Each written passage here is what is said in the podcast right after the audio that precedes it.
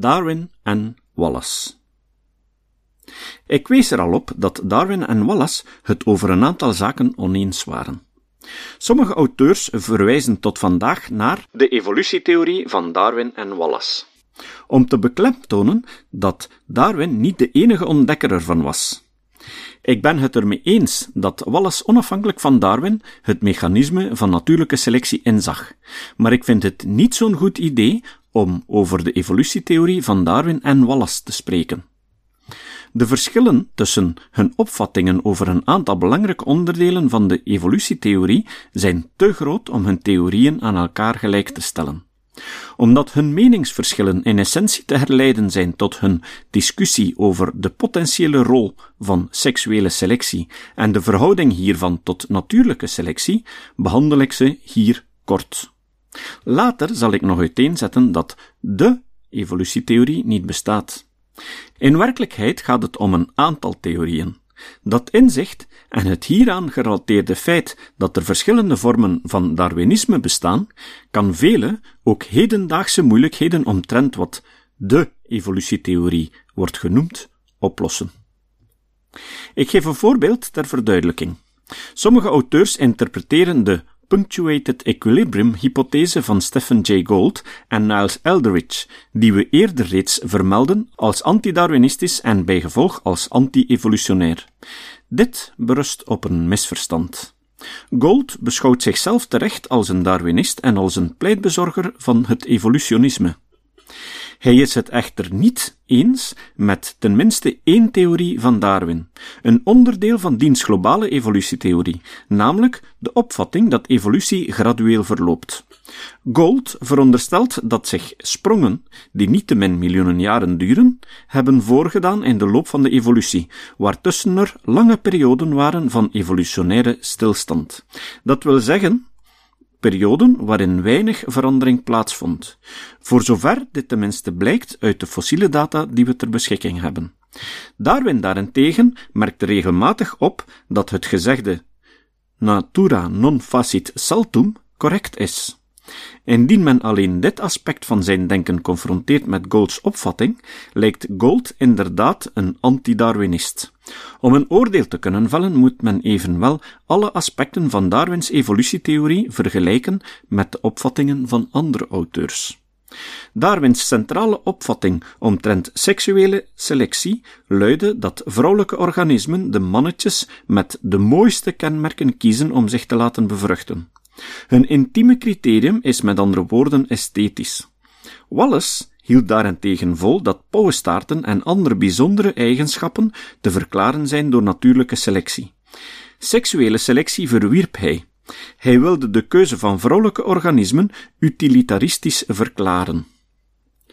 Hun voorkeur moet volgens hem een functie zijn van de overlevings- en reproductiefitness. In het geval van pauwen betekent dit dat hennen zich niet laten bevruchten door een haan omdat hij de langste staart heeft of met de mooiste kleuren pronkt, maar omdat deze eigenschappen wijzen op gezondheid en sterkte.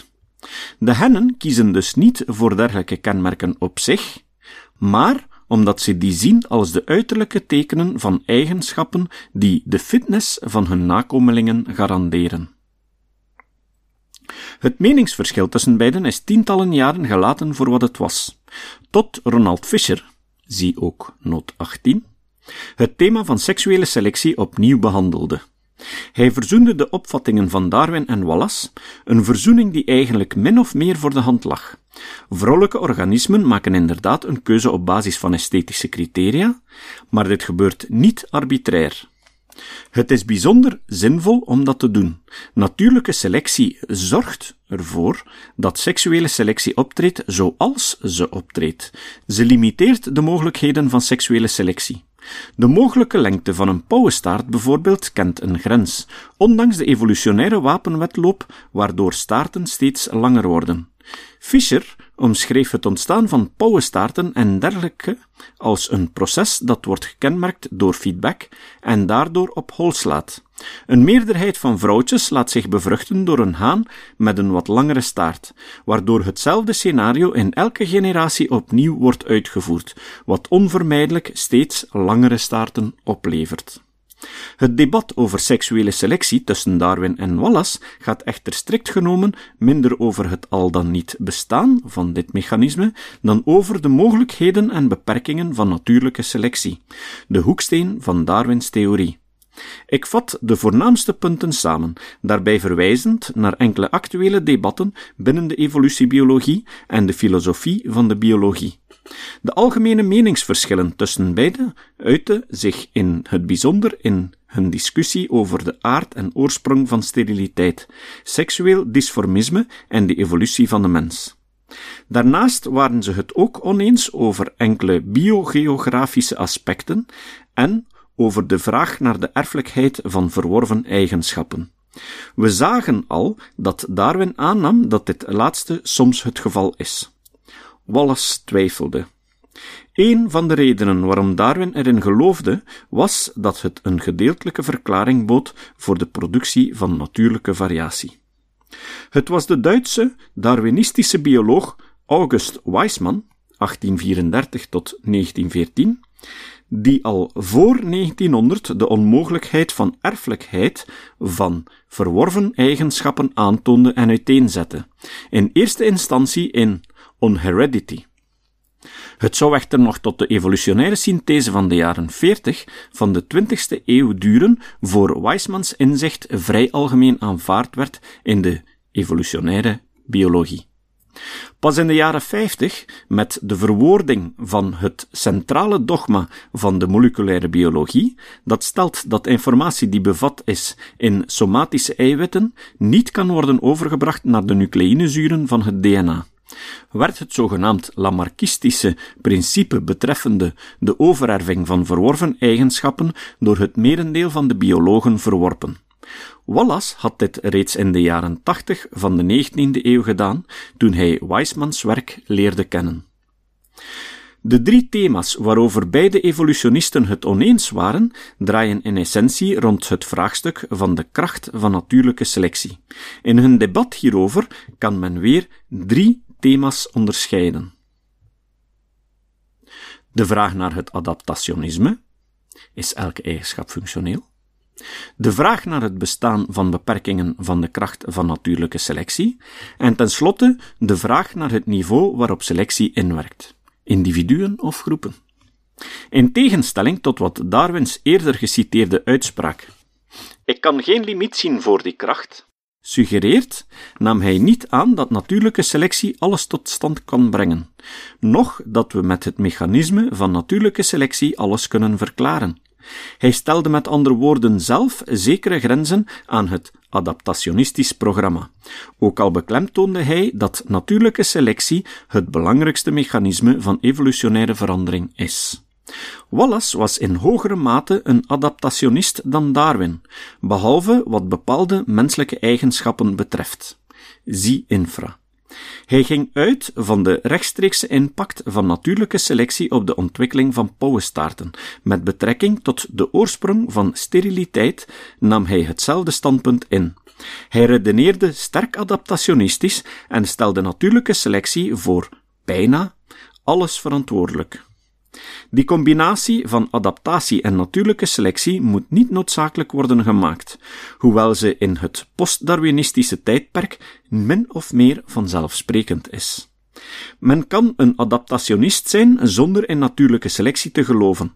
Alle natuurtheologen waren adaptationisten, maar geen selectionisten en men kan het mechanisme van natuurlijke selectie aanvaarden zonder aan te nemen dat alles vanuit adaptationistisch oogpunt kan verklaard worden.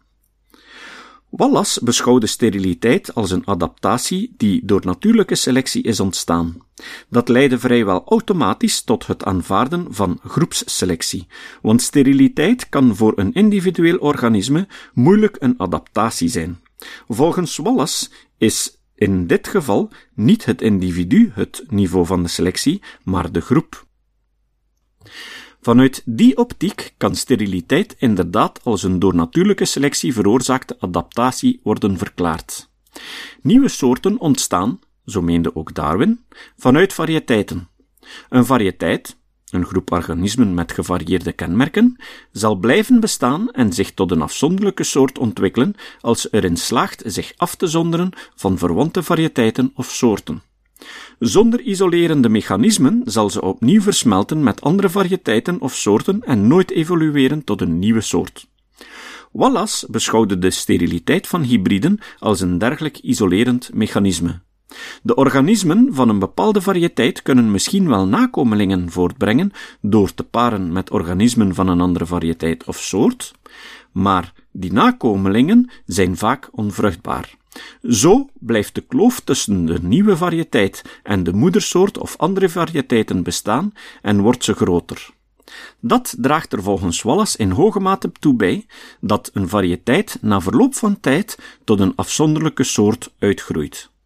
Hiervoor moest hij aannemen dat steriliteit een adaptatie in functie van de isolatie van de groep is en bij gevolg dat natuurlijke selectie steriliteit heeft veroorzaakt, zij het niet doelgericht, in het voordeel van de groep. Darwin was het daar niet mee eens.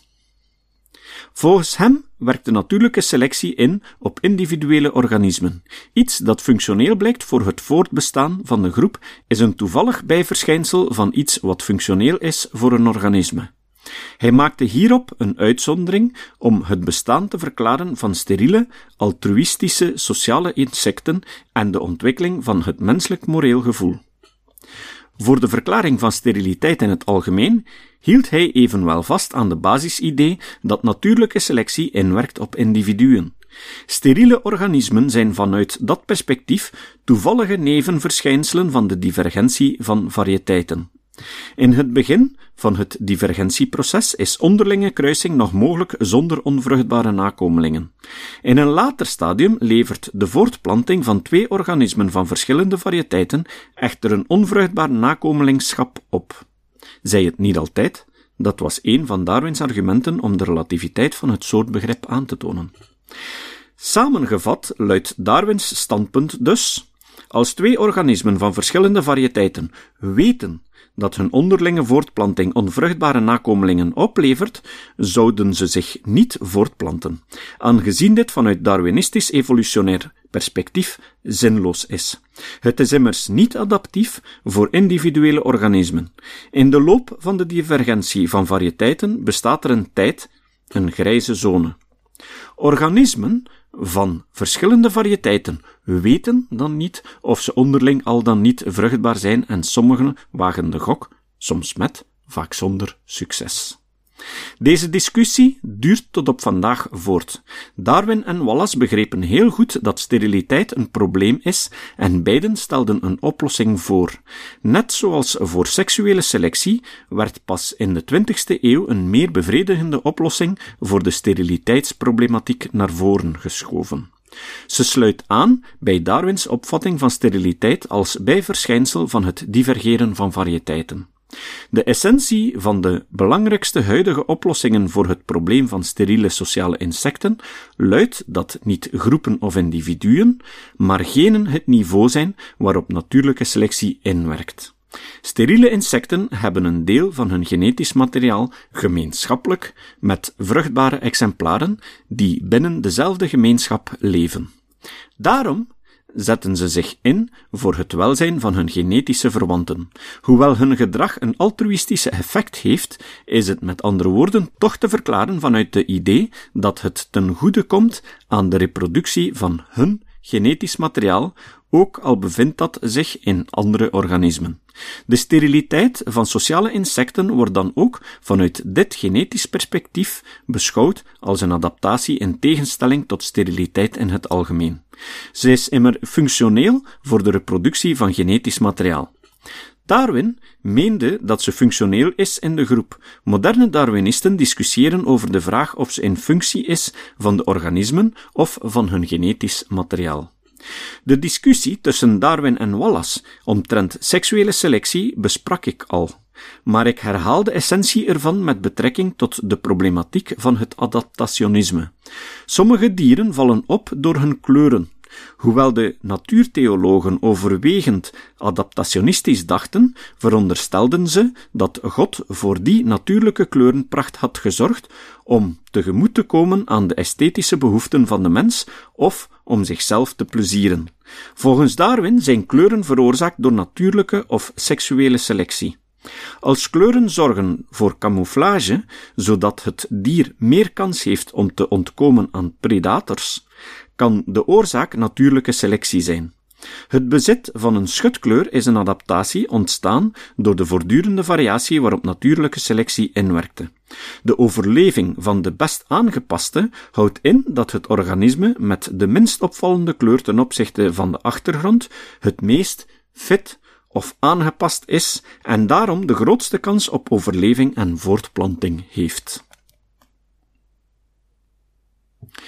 In dit verband haalt Richard Dawkins in De blinde horlogemaker het in 1985 verschenende The Probability of God van Hugh Montefiore, de bisschop van Birmingham, aan.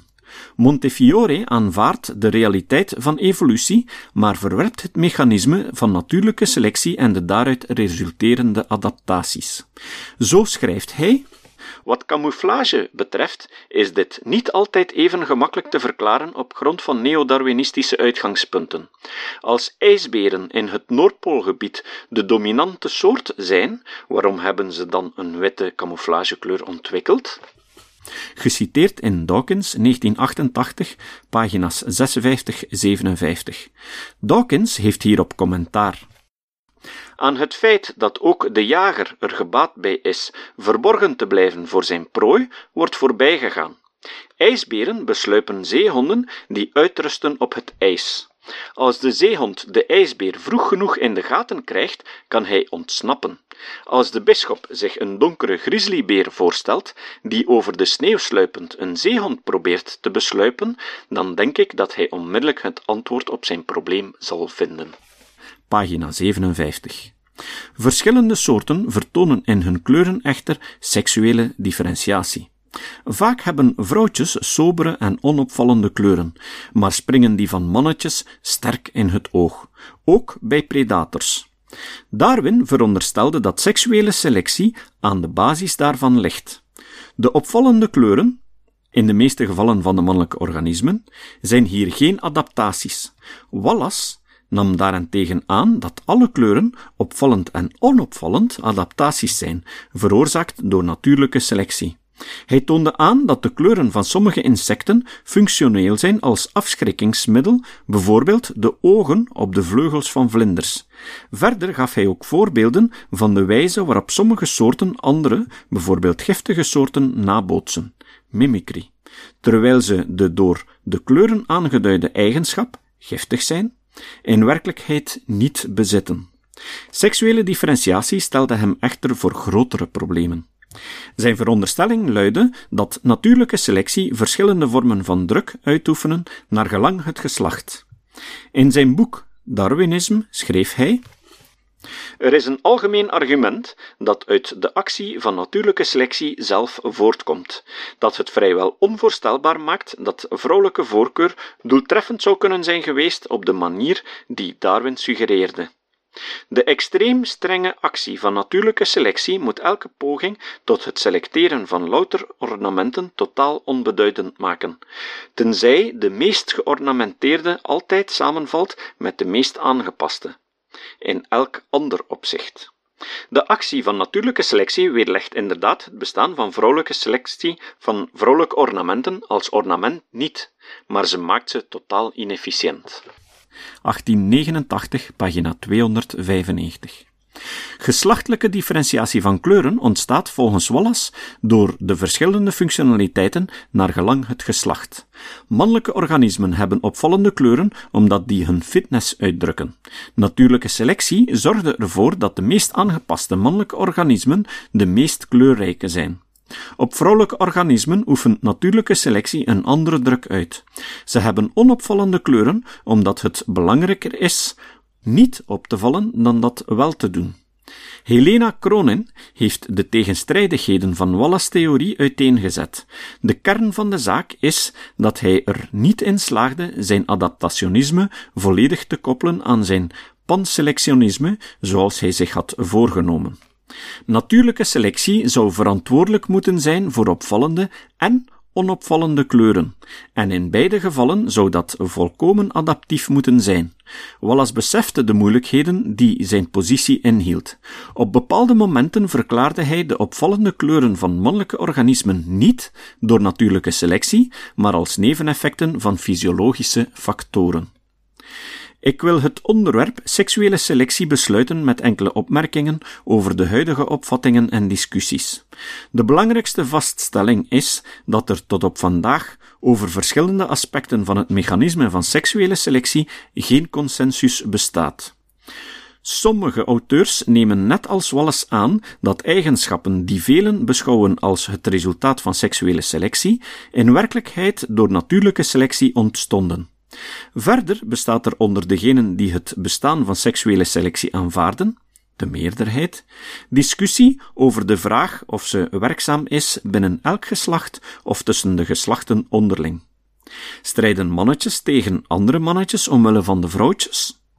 Bekampen de vrouwtjes elkaar onderling om een partner? Strijden de mannetjes gezamenlijk tegen de andere sekse of omgekeerd? Of vinden al deze vormen van concurrentie tegelijkertijd plaats? Ik wil hierbij benadrukken dat uitdrukkingen zoals omwille van uiteraard geen doelgerichtheid impliceren. Het gaat om een blind proces, maar intentioneel taalgebruik kan gebruikt worden in het besef dat het beeldspraak is. Deze vragen worden steeds meer aangepakt vanuit het perspectief van de zelfzuchtige genen. Het centraal inzicht is dat genen zich reproduceren door gebruik te maken van de organismen waarin ze zich bevinden. De bekende boetade dat de kip de manier is waarop het ei zich voortplant, drukt de basisidee goed uit. Organismen zijn geprogrammeerd om hun genetisch materiaal om zich in leven te houden enerzijds en om zich voort te planten anderzijds. Genen proberen hun organismen lang genoeg in stand te houden tot het zich heeft voortgeplant, of ze helpen andere organismen bij het overleven en de reproductie, als zich in die organismen identiek genetisch materiaal bevindt. Dit laatste aspect verklaart het bestaan van steriele insecten waarover Darwin zich het hoofd brak. In navolging van William Hamilton, die het mysterie oploste, spreekt men in dit verband over inclusieve fitness. Deze vorm van fitness is niet gekoppeld aan een organisme, maar aan een cluster van genen die zich in verschillende organismen bevinden.